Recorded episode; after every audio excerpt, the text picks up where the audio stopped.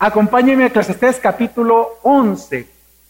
Mientras busca Eclesiastés, quiero comentarle que hoy vamos a leer del texto del versículo 7 del capítulo 11 hasta el capítulo 12, versículo 8. Pero para iniciar vamos a leer solamente algunos versículos. Como introducción vamos a leer el versículo 9, luego vamos a irnos al capítulo 12, versículo 1, luego el versículo 7 y 8. Así que cuando lo tengan me dicen amén. Bueno, Eclesiastés capítulo 11, versículo 9 dice así. Alégrate joven en tu juventud y tome placer tu corazón en los días de tu juventud. Sigue los impulsos de tu corazón y el gusto de tus ojos, pero debes saber que por todas estas cosas Dios te traerá a juicio. Ahora vámonos al 12.1. Acuérdate pues de tu Creador en los días de tu juventud, antes que vengan los días malos y se acerquen los años en que digas, no tengo en ellos placer. Versículo 7. Entonces el polvo volverá a la tierra como lo que era y el espíritu volverá a Dios que lo dio. Vanidad de vanidades, dice el predicador, todo es vanidad. En 1936 se hizo una película para narrar la historia de este gran artista de los Países Bajos llamado Rembrandt. En esta película, obviamente al final de la película, describiendo el final de la vida de Rembrandt, se dice algo interesante del final de la vida de él. Y es que en la película se dice que sus últimos días fueron llenos de relativa oscuridad.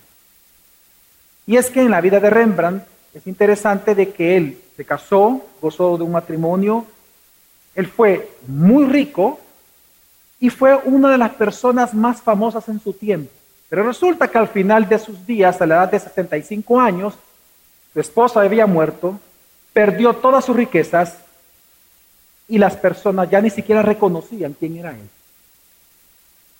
Así que en las últimas escenas de esta película, interesante, se nos describe esta relativa oscuridad que menciona la película. En la penúltima escena, por ejemplo, encontramos un hombre ya anciano de 65 años de edad entrando a una taberna en donde estaba llena de jóvenes y los jóvenes estaban brindando. Un joven brindaba por la vida, otro joven eh, brindó por las mujeres, otro por la belleza, otros dijeron por la juventud, otros por el amor, otros por el dinero. Y cuando llegaron a Rembrandt, sin reconocer quién él era, a pesar de que había sido famoso, le dicen, ¿y tú, abuelo, por qué brindas? Y Rembrandt, él responde, yo no puedo pensar en ninguna razón para hacerlo. Y ellos comenzaron a insistirle que le dijeran por qué brindar, porque ellos habían visto que Rembrandt había murmurado algo. Pero Rembrandt les dice que lo que él había murmurado no eran palabras suyas, sino que él dice las palabras las mejores palabras que él había escuchado, dice, las palabras del rey Salomón, y él dice, vanidad de vanidades, todo es vanidad. Y en ese instante, en la taberna, todos los jóvenes se echan a reír burlándose de Rembrandt. Pero en la última escena de la película, aparece el artista. Él está solo en su estudio, pintando su autorretrato. Él viéndose de un espejo completamente quebrado. En ese instante la cámara se acerca a su rostro y él pronuncia las últimas palabras de toda la película. Vanidad de vanidades. Todo es vanidad.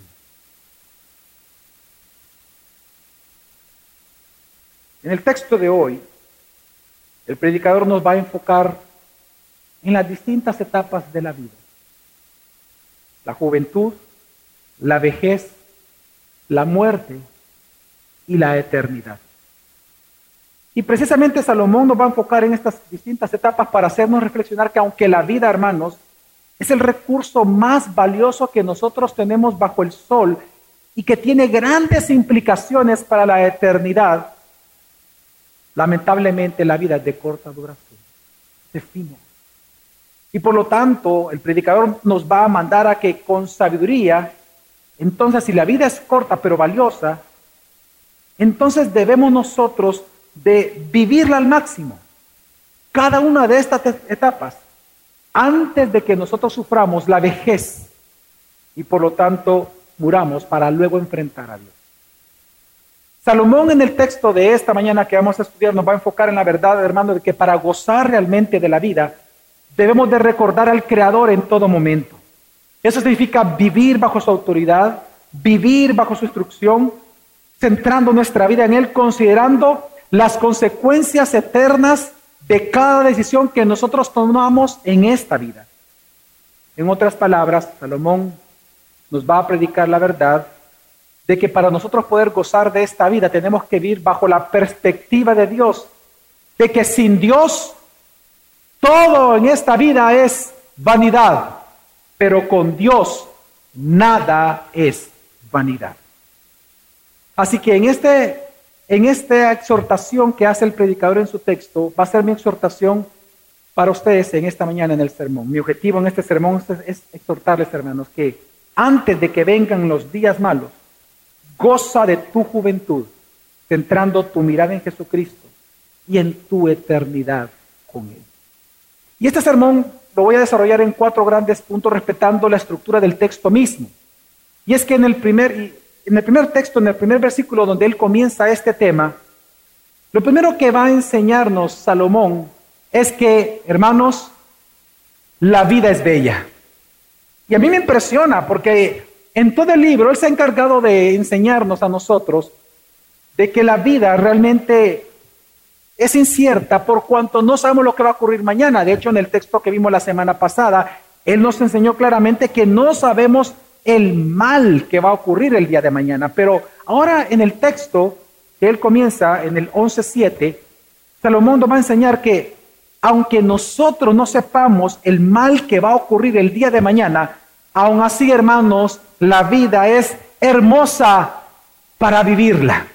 La vida es bella. Y por eso dice en el versículo 7, se me acompaña, Eclesiastés 11.7 dice, agradable es la luz y bueno para los ojos ver el sol. Ya nosotros sabemos que la luz es una metáfora muy ocupada por Salomón en todo Eclesiastés para referirse a la vida. Pero luego la palabra agradable, que en hebreo es matok, significa dulce. Así que lo que el predicador está enseñando al inicio, en este versículo 7, hermanos, es que la vida creada por Dios es dulce es dulce, es agradable. Por lo tanto, su conclusión es esta. La conclusión es que buena, esta palabra bueno es la misma palabra en hebreo tov que se ocupa en Génesis, cuando luego de que Dios iba creando, después del día 2, cada parte de la creación, él decía que él miraba que todo era bueno en gran manera. Esa misma palabra tov en hebreo bueno es lo que está diciendo aquí Salomón. Es lo que está enseñando entonces que porque la vida creada por el Creador es bella, es hermosa, bueno es para el hombre vivirla, bueno es para nosotros disfrutarla. Y por eso es que Él va a dar, va a dar dos mandamientos luego de que Él enseña esto, en versículo 8. Él comienza diciendo el primer mandamiento, ciertamente si un hombre vive muchos años, que en todos ellos se regocije. En otras palabras, Salomón entonces da un mandamiento porque la vida es bella. Y el primer mandamiento es, si llegas a la vejez, si vives muchos años refiriéndose a la vejez, si vives, si llegas a la vejez, hermano, hermana, regocíjate. Goza cada año de tu vida antes de la vejez. Lo que está enseñando el predicador es que tú no tienes que esperar, hermano, las fechas especiales o que ocurra algo importante en tu vida para celebrar la vida. Celebra desde ya la vida. ¿Por qué? Porque la vida es bella. Porque la vida es hermosa, porque Dios la ha creado y declaró que era bueno en gran manera. ¿Pero por qué? Y Él va a dar entonces el segundo mandamiento. Pero recuerda, un verbo, otro mandamiento, pero recuerda que los días de tinieblas serán muchos.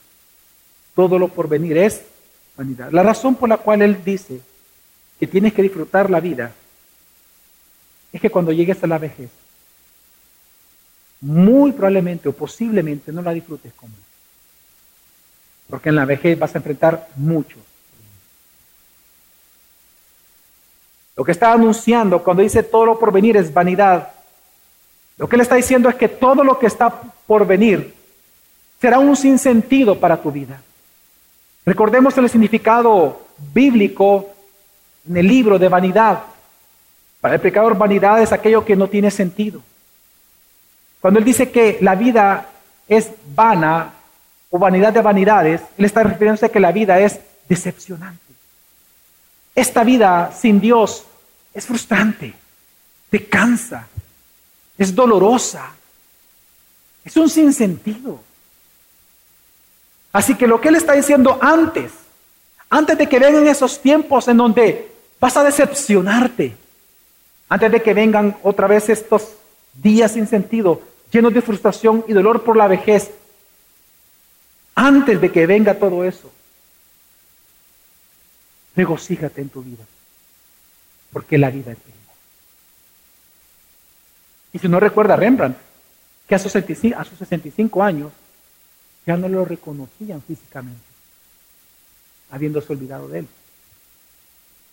Hace algunos años atrás yo sufrí una vergüenza con una familia que yo quiero mucho. Resulta que esta familia es una familia amiga de mi familia, eh, en aquel momento mi familia paterna. Ellos se fueron a Inglaterra a vivir por muchos años. Luego regresaron los, los padres, estuvieron aquí en El Salvador y uno de ellos murió por la edad. Cuando yo fui a la vela, eh, reconocí a la hija mayor y yo le dije, oh, hola, fulana de tal, mira, quiero decirte que lamento la muerte de tu papá realmente. Y le dije, por cierto, ¿dónde está tu mamá? Porque quiero darle mi pésame. Y en ese momento la señora que estaba a la par de ella, una anciana de corta estatura, me dice, Javier, tanto he cambiado para que no me reconozca. Yo, le, yo no la reconocí. Una mujer, que recordaba, más alta, una mujer que fue muy hermosa, pero esa belleza había sido fumada. Solo en 15 años yo no la supe reconocer. Discúlpeme, fulana de tal, no la reconocí. El predicador está diciendo, antes de que vengan esos días duros para ti, regocíjate, porque la vida es bella. La exhortación, eso sí, hay que hacer una advertencia. La exhortación de Salomón no es al hedonismo, no es al que vivas todos los placeres como tú lo puedas decir, a una vida loca. Ese no es el mensaje del predicador. No es a una vida hedonista, sino al gozo, al gozo bíblico. Recordemos que el gozo bíblico es cuando tú obtienes lo que anhelas, pero porque primero, para obtener lo que anhelas, encuentras a Dios primero. Es decir, el gozo en la escritura, nosotros lo conocemos que es encontrar a Dios primero y luego en Él, por lo tanto encontramos aquello que anhelamos en cada etapa de la vida. Así que el pecador no está hablando de que vas a encontrar el placer en el hedonismo, sino que el placer lo vas a encontrar en Dios.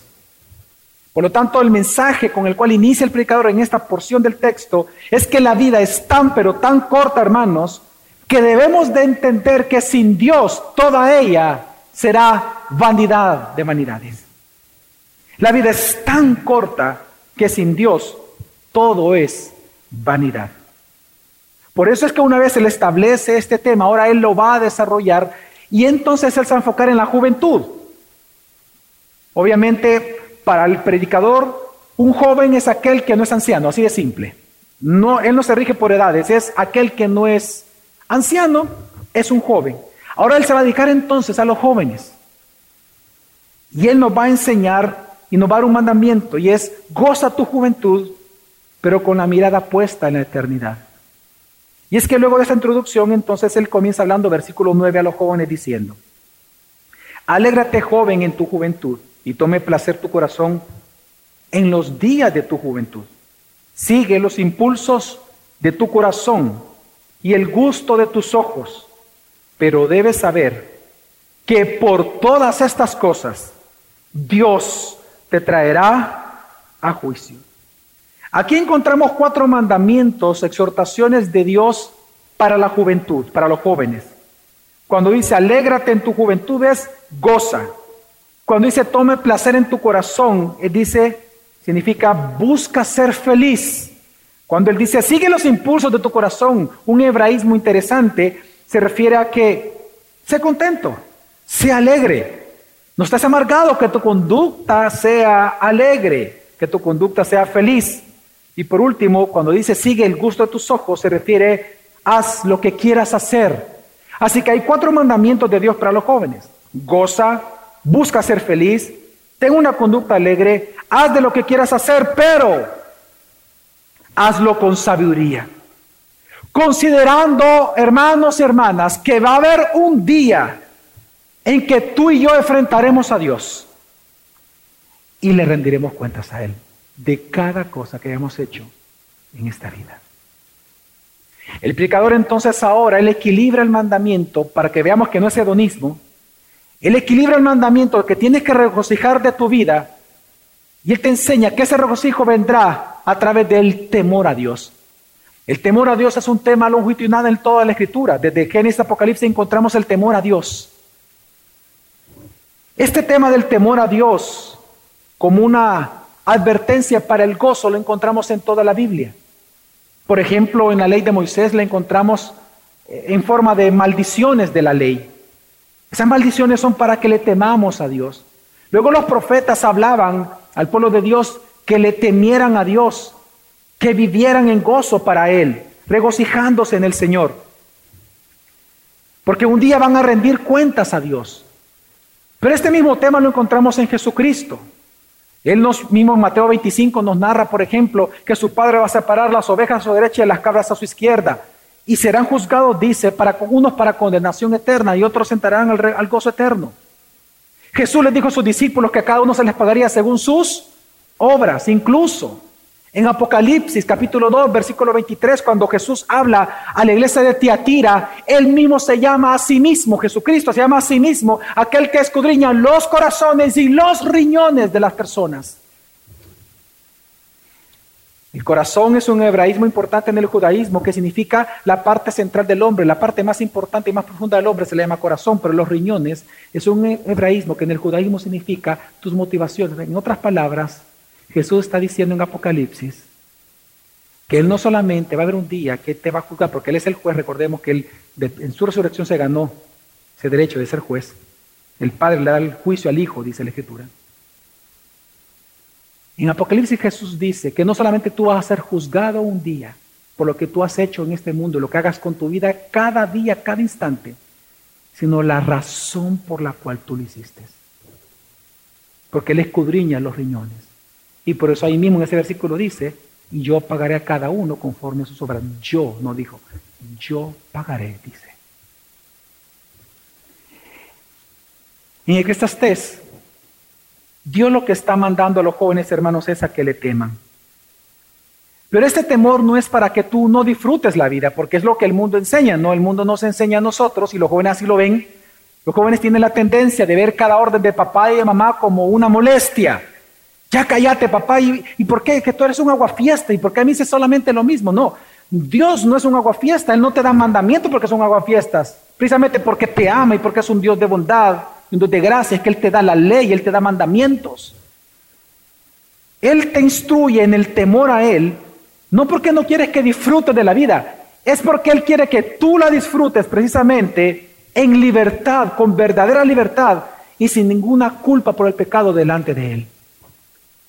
Es aquí en donde nosotros, hermanos, tenemos que ver una doble gracia manifestada de parte de Dios en este texto que estamos leyendo.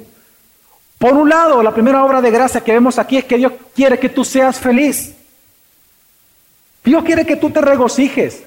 Dios quiere que seas feliz. ¿Cómo comenzó su sermón del monte? Bienaventurados, bienaventurados, bienaventurados, bienaventurados. Dios quiere que tú seas feliz. Cuán grande es la gracia de Dios que Él quiere que tú te regocijes en Él. Pero mira cuán grande también es la gracia de Dios, que Él te va a juzgar por si no lo haces. Y que cuando Él dice que un día vas a rendir cuentas, aquí en este texto está diciendo que vas a rendir cuentas por si tú no disfrutaste la vida como dádiva de Dios, como un regalo que Él te ha dado a ti. Porque tú le perteneces a tu Creador.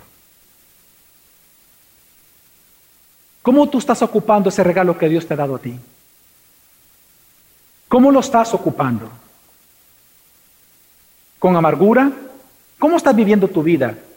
¿Con amargura, con soledad, con frustración, con quejabanza? ¿Echándole la culpa a la vida misma, a Dios, a la cultura de tus problemas? La enseñanza que vemos nosotros en este texto es que resulta que gozar de tu vida hoy solo es posible cuando tú consideres las consecuencias eternas de tus decisiones de hoy. Porque vas a rendir cuentas. Significa que toda decisión que tú estés tomando hoy, que tomaste ayer, que tomarás en cinco minutos, en una hora cuando estés almorzando, tendrán una consecuencia eterna. Y digo esto porque eh, es un mensaje para mí claro y obvio que se lo tiene que dar a los jóvenes, porque los jóvenes tienen la tendencia, si no recordemos nosotros, los jóvenes tienen la tendencia a que dicen, ¿qué importa? Eh, hagámoslo, pues ¿qué importa? Tomemos esto, fumemos esto, ¿qué importa? No, no, no, dice el predicador, no, claro que sí importa. La vida es bella, pero es efímera. Por lo tanto, cada decisión que tú tomes importa porque un día morirás y rendirás cuentas a tu Creador. Por eso es que Él da otro mandato en el versículo 10 y dice, por tanto, viene una conclusión, por tanto, aparta de tu corazón la congoja y aleja el sufrimiento de tu cuerpo, porque la juventud y la primavera de la vida son vanidad. Cuando dice aparta es quita de tu corazón el qué. La congoja, la palabra congoja en hebreo es ansiedad, pero aquí hay que tener cuidado porque cuando escuchamos palabras tan, tan modernas como ansiedad, por ejemplo, que aparece en la escritura en hebreo, podemos cometer algo que en hermenéutica se llama, que es un vicio, algo que se llama anacronismo.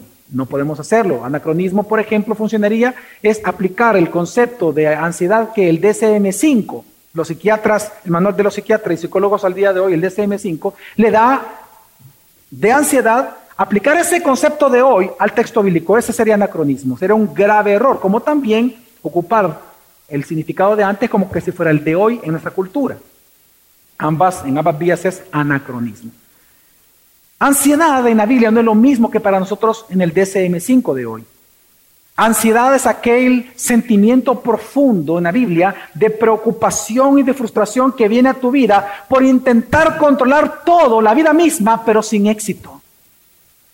Y eso trae, el, intentar controlar la vida sin éxito, entonces te trae dolor, frustración, enojo, ira. Por eso es que a la par que dice, aparte de tu corazón la congoja, dice, aleja el sufrimiento de, tu cuerpo. ¿Por qué? Porque no vamos a negar que cuando un joven, una característica principal de los jóvenes es que no solamente quieren controlar al mundo entero, quieren controlar al papá, la mamá, a qué hora va a llegar a la casa, lo que le van a dar de comer, cuánto tiempo va a jugar, cuánto tiempo va a hablar, el tiempo que va a estar con la novia, con el novio. El joven quiere controlar toda la vida. El problema es que la vida misma se encarga de enseñarle que él no tiene control de absolutamente nada. Y es en ese instante en donde los jóvenes entran en profundas decepciones o sufrimientos sin sentido. ¿Por qué está llorando? Es que no me hace, no me hace caso la cipota, la que me gusta, la mujer que me gusta. ¿Y cuándo la conociste? Ayer, pero siento que la amo. Sin Dios, la juventud es sin sentido, dice aquí, vanidad. ¿Tú no has notado cómo los jóvenes, cómo los jóvenes sufren sin sentido por tratar de controlar cosas que no se pueden controlar? El amor, por ejemplo. ¿No te has dado cuenta cómo los jóvenes sufren y se ponen ansiosos cuando están jugando, por ejemplo, cualquier plataforma de juego y no logran pasar la pantalla o le ganan, como avientan los controles, se enojan, tiran y se enojan con toda la casa y pasan amargados con papá, con mamá, con el hermano, con la hermana, con medio mundo. Yo ya te he contado el caso de un joven que estaba recién casado, tenía un hijo, esto fue una historia real en España, yo la leí en un periódico, que le estaba jugando FIFA y que el niño pequeño, que tenía 3, 4 años de edad, se le puso enfrente de la, televisión porque él quería pues, jugar con su papá. Y él dijo, apartate, apartate, que me van a hacer el gol, apartate. Y lo hizo tantas veces que llegó un momento en el cual el niño se volvió a poner frente a él, que agarró lo primero que encontró para pegarle al niño, y lo primero que encontró fue un bate, y le pega en la cabeza a su hijo, te digo que te apartes, y en ese instante lo mató. Todo por estar jugando FIFA.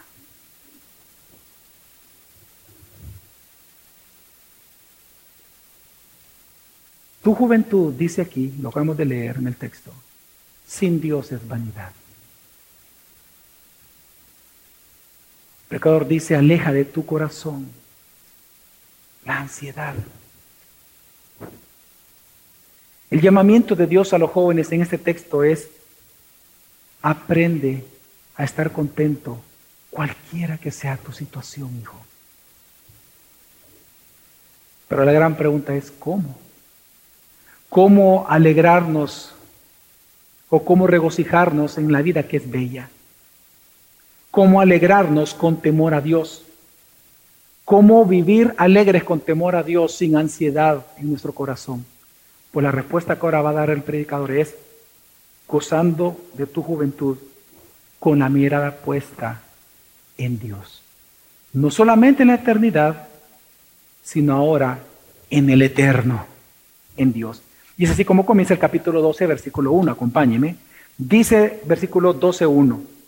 Acuérdate pues de tu Creador todos los días de tu juventud.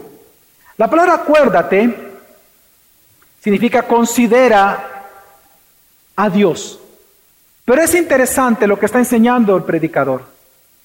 El predicador dice, acuérdate pues de tu Creador en los días de tu juventud. Lo que está diciendo es considera a Dios cada día de tu vida. Y entonces aquí llegamos al punto central del mensaje de Salomón en este texto. Lo que Salomón se va a enfocar ahora en demostrarnos y nos dice claramente una verdad, que tu felicidad está en Dios, que tu felicidad está en el Creador, que la única manera que tú realmente tienes para ser feliz en este mundo caído es considerando a aquel que creó a Dios mismo, que, que creó la creación y que te creó a ti, es decir, Dios mismo. El mensaje del predicador es que no hay manera en que tú puedas encontrar felicidad en este mundo, sino solamente en aquel que lo creó, es decir, en Dios. Y es que quiero que notes algo, el predicador pudo, haber ocupado el, tetragametrón, ¿no? Es decir, el nombre del pacto, el, que era común usarlo en todos sus escritos, pero él no ocupa el, él no ocupa el título del pacto. Él dice, considera tu creador. En el judaísmo y en la Biblia, cuando se habla del Creador, se están enfatizando varias cosas de Dios. Que Él es el dueño de todo, que Él es el Señor de todo, que Él es tu soberano y el providente de cada circunstancia de tu vida. Así que lo que está enseñando el predicador es lo siguiente. Cuando Él dice, considera a tu Creador todos los días de tu vida para que tú te alegres o tengas gozo en tu vida, lo que está diciendo es lo siguiente. Centra tu vida en aquel que te creó. Y es que fíjate que ocupa una palabra también interesante en hebreo. Él no dice, acuérdate en hebreo. En hebreo es recuerda, que es diferente. No es lo mismo. Recordar en hebreo lo que significa es mantenerte diciendo a ti mismo todo el tiempo algo. En otras palabras, que tus pensamientos, que tu placer, que tu identidad, que tus gustos, que tu propósito, tu seguridad y motivación de la vida estén centrados cada día en Dios tu Creador, porque Él es tu dueño. Y el único lugar donde tú vas a encontrar sentido a tu vida, identidad y propósito, es en aquel que te creó a ti. Ahora, es interesante que él dice, acuérdate pues de tu Creador todos los días de tu juventud. La pregunta es, ¿cuántas veces? ¿Cuántas veces tenemos que recordarnos de Dios cada día? Todo el tiempo, pero él para hablar precisamente de ese todo tiempo, él ocupa una fórmula, una oración importante aquí tres veces y es antes de, es decir, antes de que venga esto, acuérdate de tu Creador. Antes de que venga esto, recuerda. Entonces, Tres veces ocupa esta frase y la primera de ellas la encontramos en el mismo versículo. Voy a leer ahora el versículo completo y dice, Acuerde pues de tu Creador en los días de tu juventud, antes que vengan los días malos y se acerquen los años en que digas, no tengo en ellos placer. Es decir, antes de que venga la vejez, antes de que tú sufras la vejez, antes de que vengan los años difíciles, antes de que sea demasiado tarde, centra tu vida en Dios hoy. Y mira el contraste que es común que haga el predicador esto en todo, en todo el libro, ¿no? Que él hace muchos contrastes, aquí lo hace una vez más. Al joven le dice, quita los sufrimientos, quita el dolor de tu vida, quita la ansiedad, mientras aquí dice lo contrario, porque va a haber un día en que vas a sufrir inevitablemente. Es que tienes que recordarte de Dios hoy, centrar tu vida en Dios, en tu Creador hoy, someterte a su señorío, alabar su providencia, celebrar su gracia sobre tu vida todos los días, porque va a haber un día en que te va a costar hacerlo. Y es que, si yo fuera un jovencito, yo le preguntaría a Dios con arrogancia, ¿no? Eso, eso lo hacen los jóvenes. ¿Y qué acaso tan dura es la vejez? Y el predicador, para enfatizar lo duro que es esa etapa de la vida, él ahora, en la siguiente porción de texto que vamos a leer, él va a ocupar muchas palabras. Y ahí vemos muchas figuras del lenguaje, dos principales que son importantes para entender el texto. Una se llama perífrasis. La perífrasis, que es un es un recurso de lenguaje literario, es cuando una persona, el escritor, ocupa muchas palabras para explicar algo que se puede explicar en una sola, pero se ocupa para, normalmente para darle un sentido eufemístico al escrito. Por ejemplo, usted puede decir, eh, eh, hace calor, y todo el mundo lo entiende, o usted puede decir, ¿No han sentido, hermanos, en este momento una molestia en nuestro alrededor porque hay una ola de calor que nos hace sudar a todos? Esa es una perífrasis. Usted puede decir, ¿qué calor hace? y todo el mundo lo entiende, pero usted con intención hace lo otro. Ahora, ¿cuál es la intención del autor? Eufemismos. Eufemismos es cuando usted ocupa palabras que es para suavizar el concepto de otra que se escucha por tabú o por lo que sea como algo fuerte. Por ejemplo, mira, tú si estás viejo. Usted le puede decir a alguien eso y le entiende perfectamente y no es peyorativo. Pero si en la cultura en que usted está de verdad suena feo, usted no va a decir está viejo, usted va a decir, mira, te estás acercando a la tercera edad. Se ve más elegante, ¿no? O sea, con más caché, ¿verdad? Ok. ¿Por qué le menciono esto? Porque lo que vamos a leer históricamente ha dado mucho problema de interpretación. Se acusa de que hay muchas alegorías, pero no es que sean alegorías. Cuando uno entiende las figuras del lenguaje, entonces uno puede observar que estas, que todas estas palabras que está ocupando el predicador aquí, estos eufemismos, son metafóricos, son metáforas importantes, imágenes para hablarnos del dolor de la vejez. Pero no olvide la idea de cuál venimos. El mandamiento es Recuerda, centra tu vida en Dios antes de que venga la vejez. Pero ¿por qué la vejez es importante? Leamos versículo 2. Antes de que se oscurezca el sol y la luz, la luna y las estrellas, es decir, día y noche, y las nubes vuelvan tras la lluvia. Fíjense lo que está pintando el autor. Salomón está diciendo, él está comparando la vejez como un temporal lluvioso. ¿Cuál es la característica de un temporal? El cielo está nublado. Por días usted no ve el sol y de noche usted no ve las estrellas. Termina la lluvia y en una hora vuelve a qué? A llover. Así que Salomón está comparando la vejez con un temporal lluvioso, pero que nunca ya jamás terminará. Nunca más volverás a ver el sol nunca más tus ojos volverán a ver las estrellas. Porque él está comparando que es un viaje sin retorno la vejez. Es lo que está diciendo, el pregor compara la vejez como un temporal que nunca termina. Y es que ponte a pensar. Los ancianos tienen este sufrimiento, es un temporal.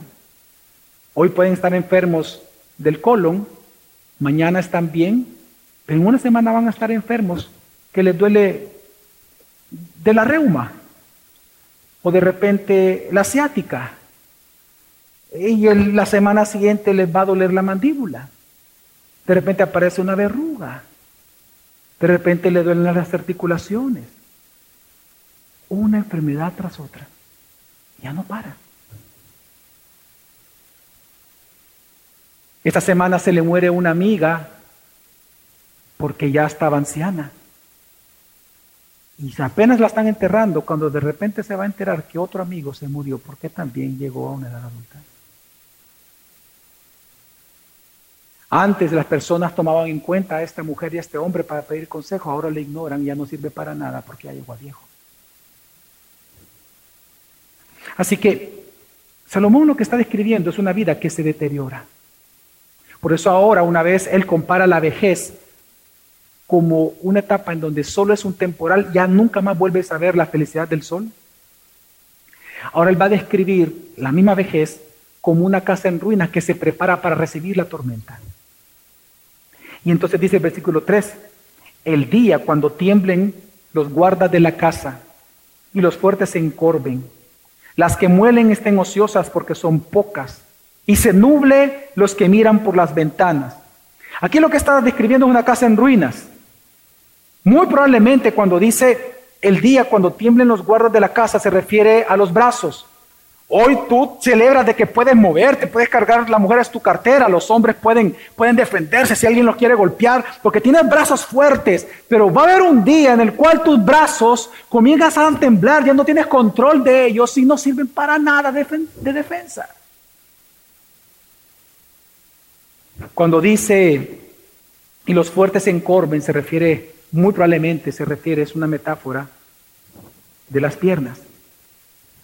Cuando dice que las que muelen ya son pocas, se refiere muy probablemente a, los dientes que se caen. Y luego dice, y se nublen los que miran por las ventanas cuando comienza a perder la visión. Fíjate lo que está haciendo Salomón. Él está presentando la imagen de alguien que está envejeciendo, pero que también está muriendo. Porque comienza a perder la vista, los dientes se le caen, sus brazos ya no son los mismos tan débiles. Las piernas ya no soportan el cuerpo. No importa cómo antes tú eras. Dos metros, fornido. No importa. Aquí estás indefenso porque estás muriendo. Pero no termina y él sigue. Y dice, versículo 4, cuando además se cierran las puertas de la calle por ser bajo el sonido del molino y se levante uno al canto del ave y todas las hijas del canto se van a Es decir, cuando tú sufras la frustración de que quieres escuchar, pero ya no escuchas y pierdes audición. Versículo 5, entonces, se temerá a la altura y a los terrores en el camino. Yo no sé si tú te has dado cuenta cómo los ancianos le temen subir gradas y bajar gradas. Y tienen que temerlo, tienen que temer. Porque ellos saben que una caída puede ser fatal a su edad. Así que dice, pues sigue diciendo el 5, cuando florezca el almendro, la flor del almendro es blanca, muy probablemente se refiere cuando tu cabeza se llene de canas. Cuando se arrastre la langosta, es decir, cuando tú has visto a los ancianos cuando ya no tienen fuerzas y cómo van arrastrando los pies para poderse desplazar. Y la alcaparra pierde su efecto, que en el judaísmo la alcaparra se creía que tenía propiedades de, de generar apetito o darte vitalidad. Dice, cuando ya pierdas tu vitalidad, ya pierdas tu ánimo de comer, está diciendo el predicador. Es decir, fíjate la pintura que está diciendo él. Cuando comiences a perder la vista, cuando tus brazos ya no te defiendan, cuando tus piernas tiemblen y arrastres tus pies, cuando pierdas la audición, cuando tu pelo está completamente canoso, cuando estás perdiendo vitalidad, cuando estés llegando a ese lugar antes de sufrir todo eso, Centra tu vida en Dios mientras aún eres joven. Centra tu vida en Dios. Porque en esos días no tendrás contentamiento. Querrás alabar a tu Señor y ni siquiera tus brazos los vas a poder levantar. Querrás decirle a Dios cuánto tú lo amas y cuán agradecido estás por la salvación y ni siquiera aliento saldrá de tu boca porque estarás completamente agotado. Así que antes de que pierdas los ojos, antes de que pierdas la vista, antes de que pierdas la audición, antes de que se encorve tu cuerpo, antes de perder tu vitalidad, centra tu vida en Dios. Oh joven, centra tu vida en Dios. Centra tu gozo en Él. Centra tus aspiraciones en Él. Centra tu identidad y tus propósitos en Él. Porque sigue diciendo el versículo. Porque el hombre va a su morada eterna, es decir, muere. Mientras los de duelo andan por la calle, es decir, porque un día después de la vejez morirás antes de que mueras. Céntrate en Dios, tu Creador. Porque la vida es bella. Céntrate en aquel que la creó. Y ahora entonces él se enfoca en la muerte. Versículo 6 y dice, acuérdate de él. Antes que, una vez más la fórmula, antes que se rompa el hilo de la plata, se quiebre el cuenco de oro, se rompa el cántaro junto a la fuente y se haga pedazos la rueda junto al pozo. Él presenta lo que le está diciendo aquí, estas cuatro imágenes, para recordarte de que antes de que tú mueras, recuerda a tu Creador. Él ocupa aquí cuatro imágenes de cuatro cosas que son valiosas y que son útiles, pero que son frágiles. Un hilo puede ser de plata, pero es un hilo y se rompe. La cuenca es una vasija, puede ser de oro, pero si se deja caer se quiebra. El cántaro es útil para que recojas agua y vivas, pero es frágil y se puede quebrar. Igual la rueda para sacar el agua del pozo es muy útil, pero es frágil. Si se rompe, se seca el agua, se pierde la vida. Lo que está diciendo Salomón está ocupando estas cuatro imágenes como una metáfora para decirte, mira, tu vida es bella. Tu vida es hermosa. Tu vida es útil y es importante. Pero es corta. Y estás envejeciendo. Es frágil. En cualquier momento se termina. Y por eso cada día tienes que recordar lo que dice el versículo 7 ahora. Entonces el polvo volverá a la tierra como lo que era. Y el espíritu volverá a Dios, quien lo dio. Y es que entonces ahora el predicador se enfoca en dos grandes verdades que la misma Biblia nos enseña. La primera gran verdad es que él está haciendo una alusión directa a Génesis capítulo 3, versículo 19, en donde dice que un día tú morirás y que un día en polvo te convertirás porque del polvo fuiste tomado. Así que claramente lo que está diciendo es que tú eres frágil. Tú puedes morir mañana, puedes morir hoy. Claramente, pero también está diciendo una segunda verdad, que tienes que entender que cuando suceda, va a suceder algo. No vas a dejar de existir como predica el existencialismo de hoy en día, sino que cuando suceda, tú vas a enfrentarte a alguien, a tu creador, porque dice, y el espíritu volverá a Dios que lo dio. Es decir, el día que tú mueras va a pasar algo, que te vas a enfrentar a Dios, tu creador, quien será el juez de cada una de las cosas que has hecho aquí en la tierra. Hermanos, va a haber un día en el cual tú y yo nos vamos a enfrentar a Dios. Pero hay una manera en que tú y yo podemos ser absueltos de juicio, porque es lo que se busca en un juicio, ser absuelto. Pero hay una sola manera en la cual tú puedes ser absuelto del juicio de Dios, que este juicio es para condenación. Es ir corriendo a abrazar al juez. Es correr a los brazos de Cristo.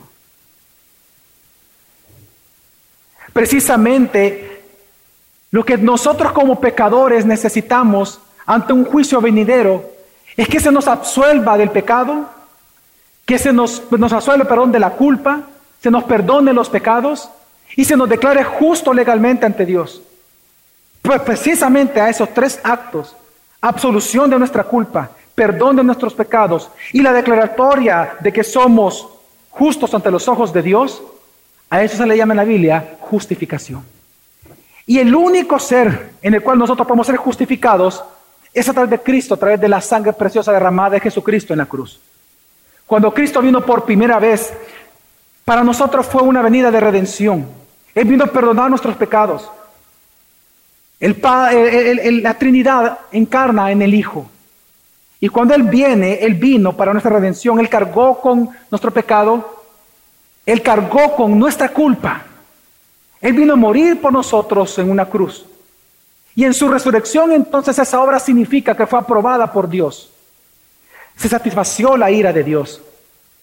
Así que cuando tú crees por fe en Él y su obra, en arrepentimiento de tus pecados, entonces recibes el gran regalo de la justificación. Tus pecados son perdonados, eres absuelto de toda culpa para siempre. Y eres declarado justo ante los ojos de Dios para siempre por la sangre del Cordero. Por eso no es de extrañar que este mismo mensaje de Eclesiastés aparece en Hebreos capítulo 9. En Hebreos capítulo 9, versículo 27 dice el autor, y así como está decretado que los hombres mueran una sola vez, y después de esto el juicio, la pregunta es una vez más, ¿y cómo escapar de ese juicio? ¿Cómo ser absueltos en ese juicio o de ese juicio? Versículo 28, así también Cristo fue ofrecido en sacrificio una sola vez para quitar los pecados de muchos. Y aparecerá por, y aparecerá por segunda vez, ya no para cargar con pecado alguno, sino para traer salvación a aquellos que le esperan. Hermanos, por eso, aunque en Eclesiastés la muerte es el final de la vida, para nosotros la muerte simplemente es la última bandera de victoria que vamos a tomar porque Cristo, nuestro Señor, Creador y Redentor, ha vencido a la muerte en la cruz. Así que el mensaje del predicador es, antes de que vengan los días malos, goza de tu juventud, centrando tu mirada en Jesús y en tu eternidad con Él. Pero este mensaje no es exclusivo de Eclesiastés. Es un mensaje que encontramos en la Biblia. Incluso es un mandamiento que se le da a la misma iglesia. En Mateo, precisamente en el Sermón del Monte, Mateo capítulo 5, cuando Jesús habla de las bienaventuranzas, al final de las bienaventuranzas, Dios da un mandamiento. Jesús da un mandamiento. Después de decir bienaventurado, bienaventurado da un mandamiento. ¿Y cuál es el mandamiento? Versículo 12. Regocíjense. Alégrense. Porque la recompensa de ustedes en los cielos es grande. Y nos enfoca en la eternidad, es decir, una vez más, Jesús mismo nos está enseñando a la iglesia que el gozo vendrá al centrar nuestra mirada en Jesucristo y en nuestra eternidad con Él. Por eso también no nos extraña que Efesios capítulo 1 se nos dice que el designio, la palabra designio en griego es el plan o voluntad de la voluntad de Dios. El designio de la voluntad de Dios, el plan de la voluntad de Dios, la meta de la voluntad de Dios para tu vida es que centres tu vida en Cristo, que todas las cosas sean reunidas en Él. Que centres tu vida en Jesús, tu Creador. Por eso también nos de extrañar que en Hebreos capítulo 11, el capítulo por excelencia de la fe, que habla de la fe, y luego Hebreos capítulo 12 se nos exhorta que así como Moisés caminó como viendo al invisible, tú y yo pongamos nuestra mirada en Jesús, autor y consumador de nuestra fe. Centrando nuestra mirada en Jesús. Es así como vimos la vida de fe. Y por todo esto no es de extrañar entonces que el apóstol Pablo, mientras él estaba sufriendo, dice en Filipenses 4:4 el mandamiento mismo de Eclesiastés, regocijaos en el Señor siempre. Otra vez os digo, regocijaos. Y es que algo que nos enseña la Escritura es que nuestro gozo no está, nunca lo vamos a encontrar fuera de Jesús. Nuestro gozo es Cristo mismo. porque Él es nuestro creador. Antes de que vengan los días malos, goza de tu juventud, centrando tu mirada y tu vida y tu identidad y tu placer en Jesucristo y en tu eternidad con Él. Pero el predicador no termina allí, sino que Él termina hablando entonces, dando un último mandato, o más que un mandato, ahora una, exhortación con una reflexión, en que debemos de gozar nuestra juventud recordando que sin Dios todo es vanidad. Él termina como Él inició el libro. Él termina en este texto como Él inició en el libro, diciendo versículo 8, vanidad de vanidades, dijo el predicador, todo es vanidad. Es decir, Él termina con el mensaje central de todo el libro de Eclesiastés. ¿Y cuál es el mensaje central de todo el libro? Que sin Dios esta vida todo es vanidad, pero con Dios nada es vanidad. Y es que tenemos que comprender que por causa del pecado, por causa de la caída, hermanos, esta vida que Dios había declarado buena en gran manera, esta vida es vana. La vida bajo pecado es vana. La vida del mundo en corrupción es vano. Pero lo que nos está enseñando la Escritura es que por causa de la gracia de Dios en Cristo Jesús, nada en este mundo, ni tu vida, ni tu muerte, ni tus hijos, ni tu familia, ni tu trabajo, ni tu empresa, ni tu salario, ni tus relaciones, en Cristo nada es vanidad. Todo tiene sentido, todo tiene un propósito y todo puede sumar a la gloria de nuestro Señor. En Cristo todo encuentra su orden y su sentido. Por eso que no es de extrañar que, por ejemplo, en Colosenses 1, cuando la Escritura nos habla, versículos 16 y 17, se nos dice que nosotros fuimos creados en Cristo, por Cristo y para Cristo. Ahí mismo en ese texto se nos dice que todos nosotros, por medio de su obra redentora, Él recuperó la creación caída. Pero en ese entonces, en el versículo 17 de Colosenses 1, dice la Biblia que en Él todos nosotros permanecemos. Y detengamos por un momento allí. La palabra permanecer en griego significa orden y coherencia. ¿Qué está diciendo Colosenses? Lo mismo que Eclesiastés. Que porque tú fuiste creado en, por y para Cristo, en este mundo caído, en un mundo lleno de caos y en una vida llena de caos, el único lugar donde tú vas a encontrar orden a tu vida y coherencia de lo que tú vives y eres es en la persona de tu Creador, cuyo nombre es Jesucristo. En Cristo es que tú encuentras orden. Si no piensa tu vida como era antes, un completo caos como reflejo de la caída. Pero en Cristo todo encuentra su orden. En griego es permanece, encuentra su orden y coherencia. Tu vida va a encontrar un orden en Cristo. Tú vas a encontrar satisfacción en Cristo. Tu identidad va a ser fortalecida en Cristo. Tu seguridad va a ser formada en Cristo. La motivación para vivir va a estar en Cristo. Lo que el pecado trajo, en Cristo es recuperado. En Cristo es restaurado. Porque no podemos olvidar que en la cruz del Calvario, Jesucristo no solo venció el pecado, sino que venció la vanidad que trajo el pecado al mundo. Y eso incluye tu vida y mi vida. Jesús lo ha restaurado. Jesús lo está recuperando. El reino ha sido inaugurado en él. Por lo tanto, esto nos deja una gran enseñanza. Hermano, si tú cada día no te predicas el Evangelio a ti mismo, si tú cada día no vienes a la cruz, si tú cada día no te ves como un pecador necesitado de la gracia de Dios, así como en el primer día la necesitaste, hoy también la necesitas. Si tú no vienes a la cruz cada día reconociendo que Dios es santo, santo, santo y tú eres pecador necesitado de su gracia, tu vida será vanidad. Cada decisión que tú tomes representará sufrimiento para ti en el futuro, decepción constante, un sinsentido será tu vida. Pero si cada día tú te predicas, el mismo Evangelio de Jesucristo, necesitado tú como pecador de la gracia del todos los días. Ese temor te llevará a tomar decisiones que en el futuro traerán coherencia y orden a tu vida y darán gloria a tu Creador. Hermanos, en Cristo, tu juventud y tu vejez puede ser llenada de paz, de esperanza, de satisfacción, de contentamiento y de esperanza para la eternidad. Cada día ven a la cruz de Cristo. Predícate el Evangelio que tanto has creído. Centra tu vida, tu voluntad y tu placer en Jesucristo.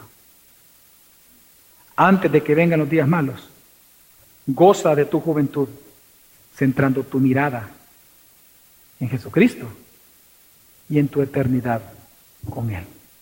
Vamos a orar.